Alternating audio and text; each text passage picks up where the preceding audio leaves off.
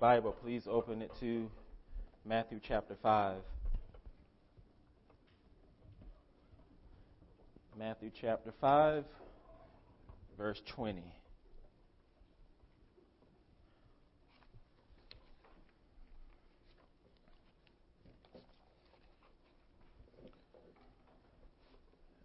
Matthew chapter 5, verse 20.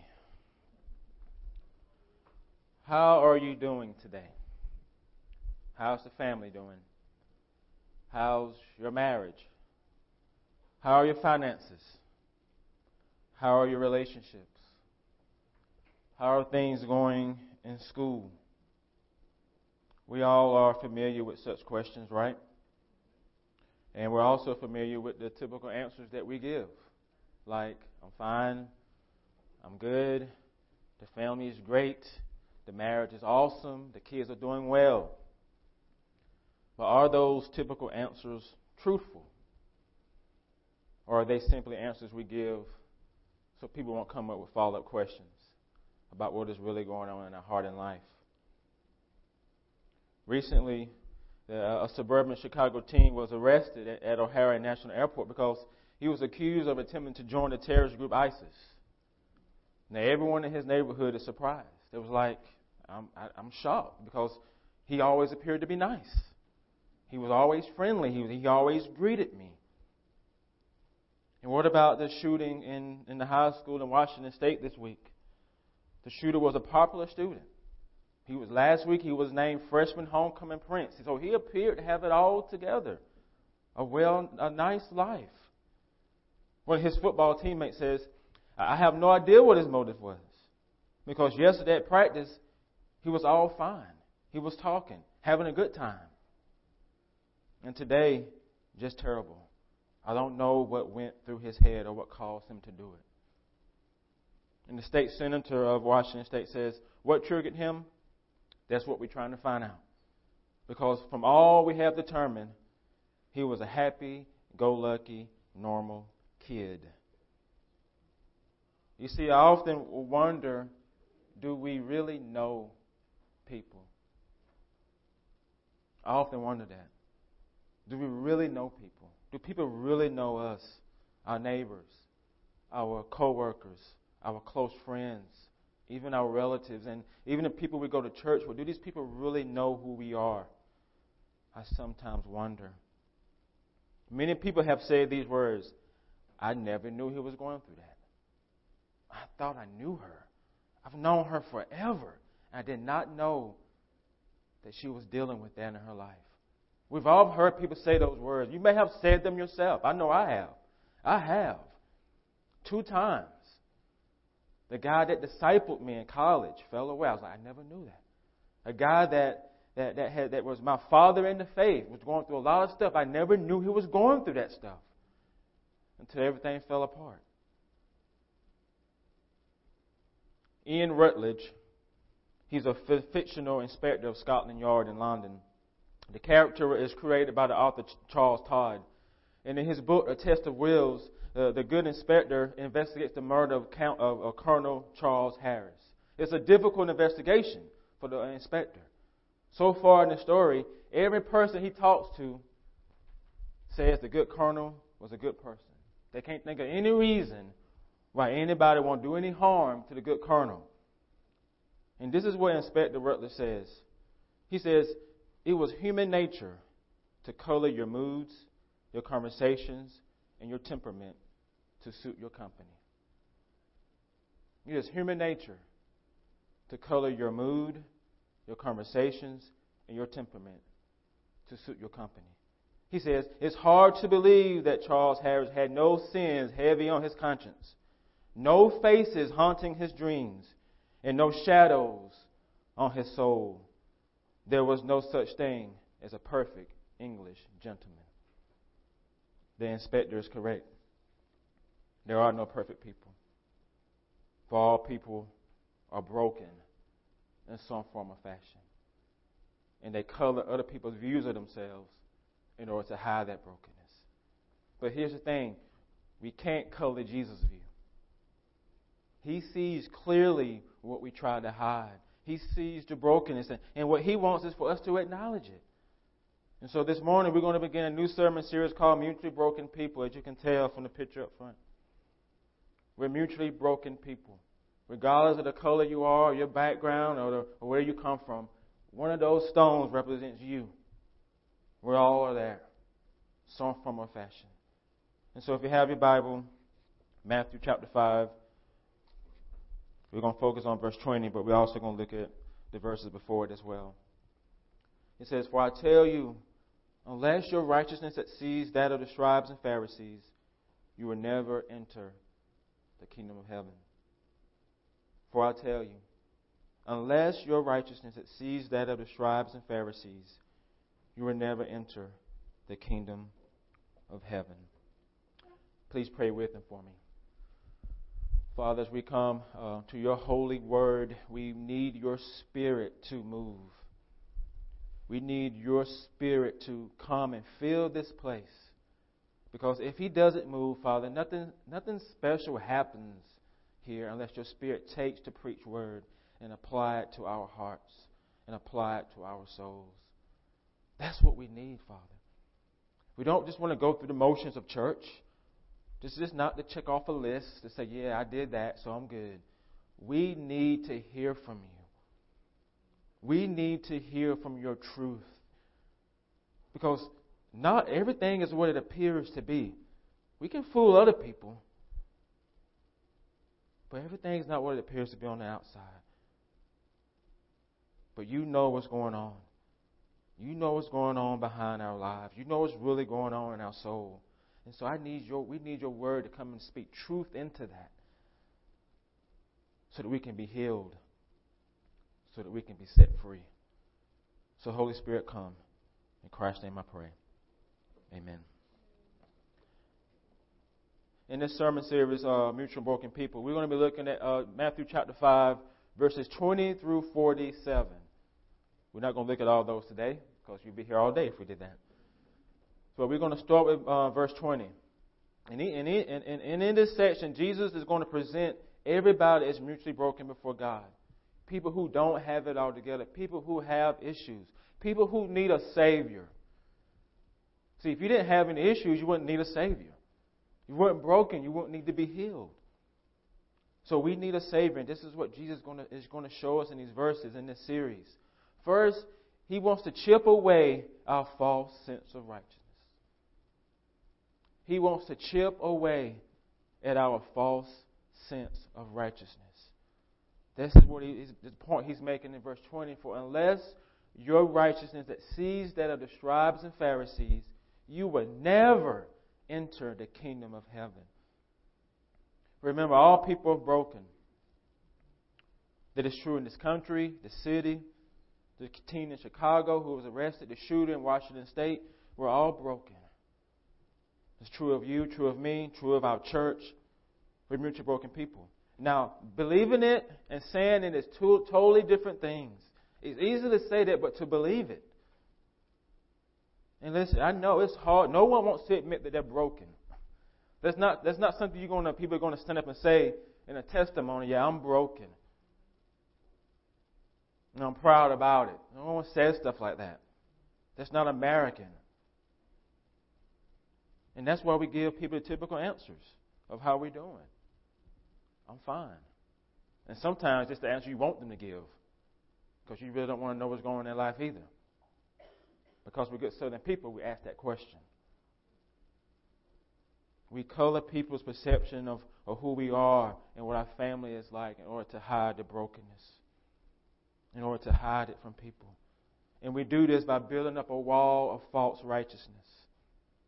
And this wall aids us into keeping up the appearance that everything is great in fairy tale land. Everything is great in Shipman land. Everything is great. Whatever your last name is, everything is great in that land. But once you actually get into the land, you see it's not. You see it's not. So this false sense of righteousness, where does it come from? It can come from anything. I know for me, it comes from my performance as a pastor, my performance as a husband and a dad, my accomplishments. What about you? your achievements, your Christian good works, your role as a parent, your spouse, your job, material possessions. What is your wall? Your appearance, making sure your body looks a certain way, the clothes that you wear, the people you hang around. Those the walls that we have, it fools other people. It does. It fools them. It may even prevent them from actually seeing who you really are. But it doesn't fool Jesus. It doesn't fool him. Unless your righteousness exceeds that of the scribes and Pharisees, you would never enter the kingdom of heaven. The scribes and Pharisees are, are the spiritual and religious leaders of the time. Their righteousness is seen in their external conformity to the law. I mean, they on the outside they look good. They knew the scriptures. They tithed. They obeyed the Sabbath. They went to church. They did it all. They looked good on the outside. They look good. They look probably a lot better than us in terms of spirituality. And so if you're on the outside looking in and say, man, these people are spiritual. They have it all together. I guess they have no issues. I guess these guys aren't broken. These women aren't broken.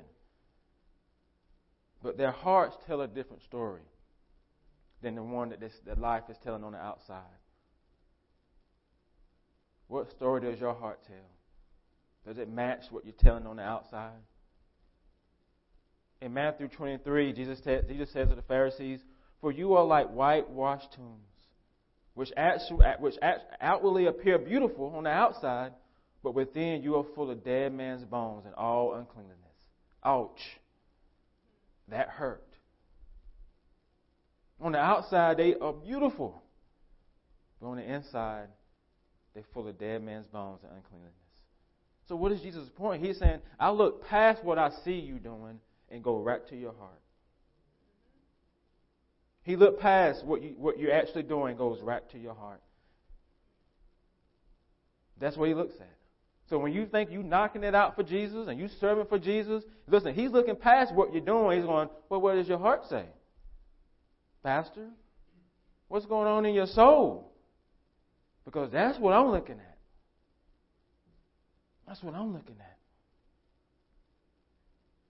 He tells the Pharisees, you, you outwardly appear righteous to others, but within you are full of hypocrisy and lawlessness. Lawlessness. Their external righteousness actually hid their brokenness. It hid what was in their heart. And the same thing that our wall can do, their wall does for them. You see, it's, it's, it's, it's in our nature to present an image of ourselves that is not the whole truth of who we, whole truth of who we are. It's in our nature to present an image of ourselves that is not the whole truth of who we really are. We present an image of ourselves to suit our environment. So if you're in church, well, you got to put up the church self. If you're at work, you put up another image. But do you really know who you are? Do I really know who I am? We present the Instagram and the Facebook moments of our life to others. That's what we want people to see. But is that the real you? We give them the family portrait of our family, but is that your real family? The family portrait. Is that really your family? We give them the nice and cool church commercial about our church, but is that the real church? That's who we really are? Is what's on the commercial or the brochure or the website? What is missing from these Instagram or Facebook moments, the family portrait moment, moments, and the church commercials are the underneath brokenness that we try to hide from view. The brokenness does not make it up on the family wall of photos. Never make it up on the wall. It doesn't. Does it make it on the website, the church website? It doesn't. For brokenness is the, it's like the family relative you're not looking forward to seeing over holidays. You're not looking forward to seeing that family relative. The holidays would be wonderful if so and so didn't come this year, right? And that's how it would be brokenness. If I didn't have that, then my life would be a lot better. But here's the thing I bet it never dawns on you that it's you and your family that people don't want to see. Have it ever dawned on you that it's not them, it's you? And the reason why you don't think that because you don't think you're the one that's broken. It's Uncle it's Uncle so and so and his kids. Where it could be you and your kids. and the reason why you don't see them because you don't think you're just as broken as they are. You don't think you have just as many issues as they have. You always think it's everybody else's family and kids and not you and yours. But guess what? It is you and yours. It's mine as well. And when Jesus chips away at your wall of false righteousness, you will begin to see it. That none of us have it all together. That everyone in our family is broken. When you get to help, when you go to Thanksgiving dinner and Christmas dinner, guess what? You're all to be one broken family. Not just the one uncle or aunt. None of us have the perfect ideal family. None of us are cookie cutter. And there are no perfect southern gentlemen in this country. We all have issues. We all are broken. And Jesus wants to chip away at that wall of false righteousness.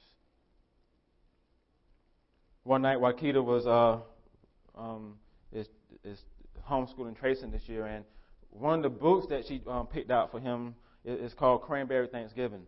I don't know if you ever read that book. I really like that book a lot. And in this book, Maggie and her grandmother invited two guests over for Thanksgiving dinner. Mr. Uh, grandmother invited a guy named Mr. Horace. She says Mr. Horace was basically was a good man. She said he actually bows. He has a gold cane and he smells of lavender. Like he smells good. Now Maggie guess didn't smell good. He didn't smell of lavender. He didn't have a gold cane. She invited someone called Mr. Whis- Mr. Whiskers. Grandmother was not fond of Mr. Whiskers because he had too many whiskers, not enough soap. And she also thought he was going to try to steal her cranberry bread recipe. Because in the story, she's known for her cranberry bread. And so both guests come to the house. The door rung, and a grandmother opened the door. And so you have Mr. Horace and Mr. Whiskers standing beside each other. One, Mr. Horace had a nice smile on his face, has those pink cheeks, had a really nice suit. And then you have Mr. Whiskers with his old captain hat and all the all that great beard. And so, who do you think would be most trustworthy on appearances? The old captain or Mr. Horace with the nice cane and a nice suit? Of course, it was Mr. Horace.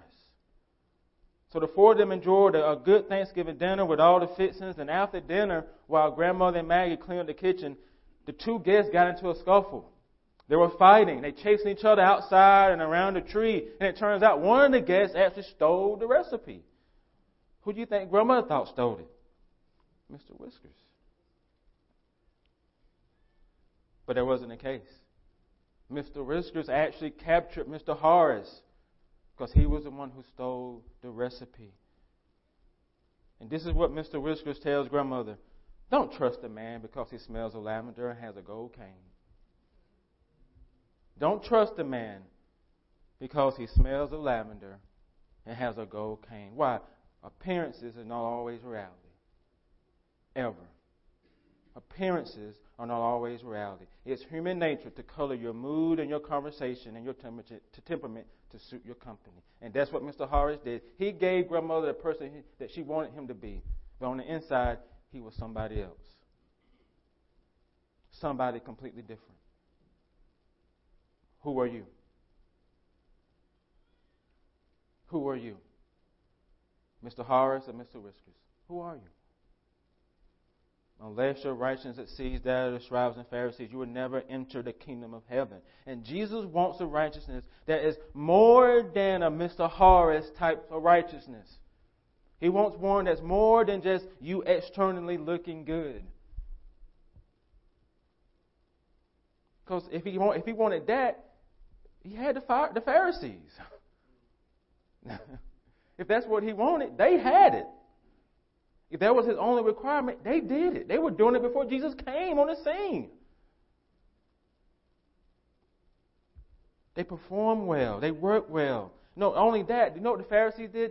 They added to the law so they wouldn't break the law.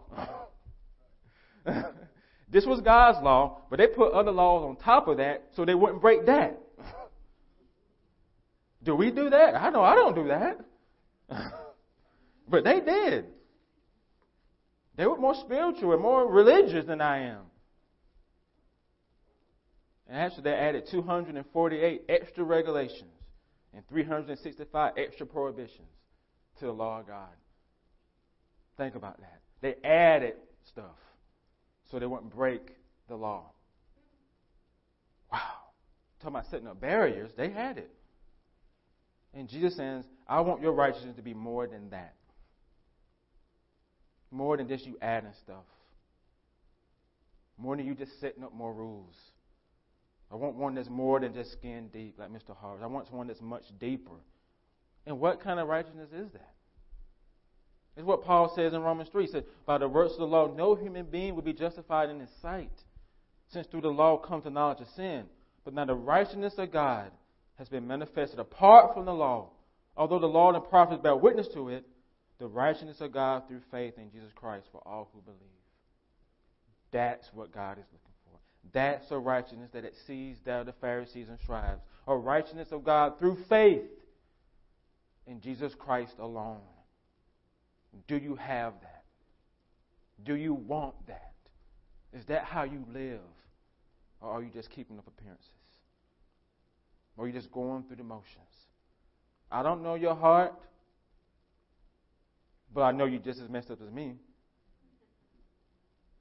But where are you where are you living for? Where are you giving your life to? The word says, For the righteous shall live by faith. You want to be righteous? before God, you want to be right with God, it requires a changed heart. It requires one to be born again. And that's only through faith in Christ. It's the only way. The only way. You see, Jesus has done two things for you. His call, it's called his active and passive obedience. Those are theological terms. His sacrifice on the cross is called his on his cross is called his passive obedience because he submitted to, to the depth of the cross to make atonement for your sins. His active obedience refers to his whole sinless life where he perfectly obeyed and fulfilled all God's requirements of the law. Do you know that? Do you know Jesus did that for you? See, we, we, know, we know about the passive being him down on the cross, but have you really thought about that all the requirements of the law Jesus fulfilled for you so you won't have to do it? He did it all. Not just dying for my sins, but he fulfilled the requirements of the law. Every single one of them. Perfectly. Without sin. So now, when you come to faith in him, guess what? You get his righteousness as if it was you who was obeying him. Isn't that good? I should get some amens or something. Something. Because that's good news. That's good stuff. That's gospel. That sets you free from trying to perform for God. It sets you free from beating yourself up because you're not a, a perfect mom or a perfect spouse or a perfect student, a perfect sibling, a perfect whatever. That Jesus was perfect for you. And so now you have freedom to fail and make mistakes. And it's not the end of the world when you do. Because Jesus is there making a way for you. Embrace that. Embrace that. Embrace it. The Holy Spirit, when He's working in your life, helps you to embrace these realities. He helps you to realize I don't have to hide behind a wall of false righteousness. Just embrace the one that Jesus gives me. You have His. And it's okay for the wall to come down. It's okay to say, you know what? My marriage isn't good right now. I'm struggling right now. It's okay to admit that you don't have it all together. It's okay to admit we're, we're struggling. It's okay. And only if you believe Jesus is faithful and He's there with you can you admit those things. Because it sets you free. If you want joy, you want to live a Christian life that's full of peace, you got to admit that i I cannot continue to hide behind something that's not real. I can't present an image of myself that is not reality. You got to be able to admit the pain that's in your life. Take it to Jesus. Talk to a brother and sister. That stuff eats you up. It eats you up. You can only hide for, for, for, so long. This is what happened to a friend of mine. He can only hide for, but for so long, and it all came falling down. And this week, he actually had an opportunity now to go and share the testimony of God's redemption in his life because God has brought his, him and his marriage through a lot of stuff. But God had to break him of that, that false righteousness. What, what wall are you hiding behind? What wall? Eventually it will come down. Painfully for some of you. But Jesus will knock it down. And I'm asking you to come out. For the first time, come out and be honest about who you really are. 2 Corinthians 5.21 says, For our sake he made him who knew no sin to be sin, that we might become the righteousness of God. Please memorize that verse. Please meditate on that verse this week. For our sake, God made Christ to be sin who knew no sin, so that we might become the righteousness, righteousness of God. And this table is a reminder of that great and awesome work that God did on our behalf. It was painful for Jesus, but it was for our benefit. This table is a reminder that Jesus Christ was made sin. He knew no sin, but he was made to become so that you might become the righteousness of God. Think about that.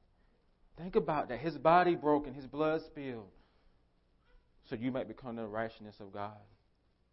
This table is a reminder that you no longer have to hide behind a wall of false righteousness. Do you believe it? Is the question.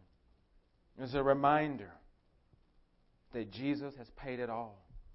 Your sins, the requirements of the law, He did it all for you. But do you believe it? This table is for broken people. Broken people. Not for people who have it all together. Not for cookie cutter people. It's for people who are broken with issues and have sin in their life. It's for people who repent of those sins. It's for people who have saving faith in Jesus and people who are members of a church that proclaim the gospel. Friends, neighbors, if you don't profess faith in Christ, I, am thankful that you're here today. I, I hope you'll come back. And if you have questions of what it means to have faith in Jesus, I encourage you, please come see me after the service. And I'll, I'll share with you the good news of the gospel. Adults will ask that the kids with you abstain, um, withhold from the elements until they've been admitted to the table. And also, kids, please don't go to the kitchen and eat the, cookie, the, um, the bread and stuff after the service. I know some of you have been doing it. Please don't do that. But also, kids, also watch this meal. Watch what we do here. Because guess what? This is your parents' prayer. This is my prayer as your pastor. That one day when you come to saving faith in Jesus, guess what? You, you, and you, and you will be able to partake of this meal with your family. And that's what Jesus wants for you to be able to take communion with your family. And our prayer is that one day when you come to saving faith, you will. And we rejoice. And looking forward to that day that you can. Let us go to the Lord now and ask Him to prepare our hearts for the Lord's table.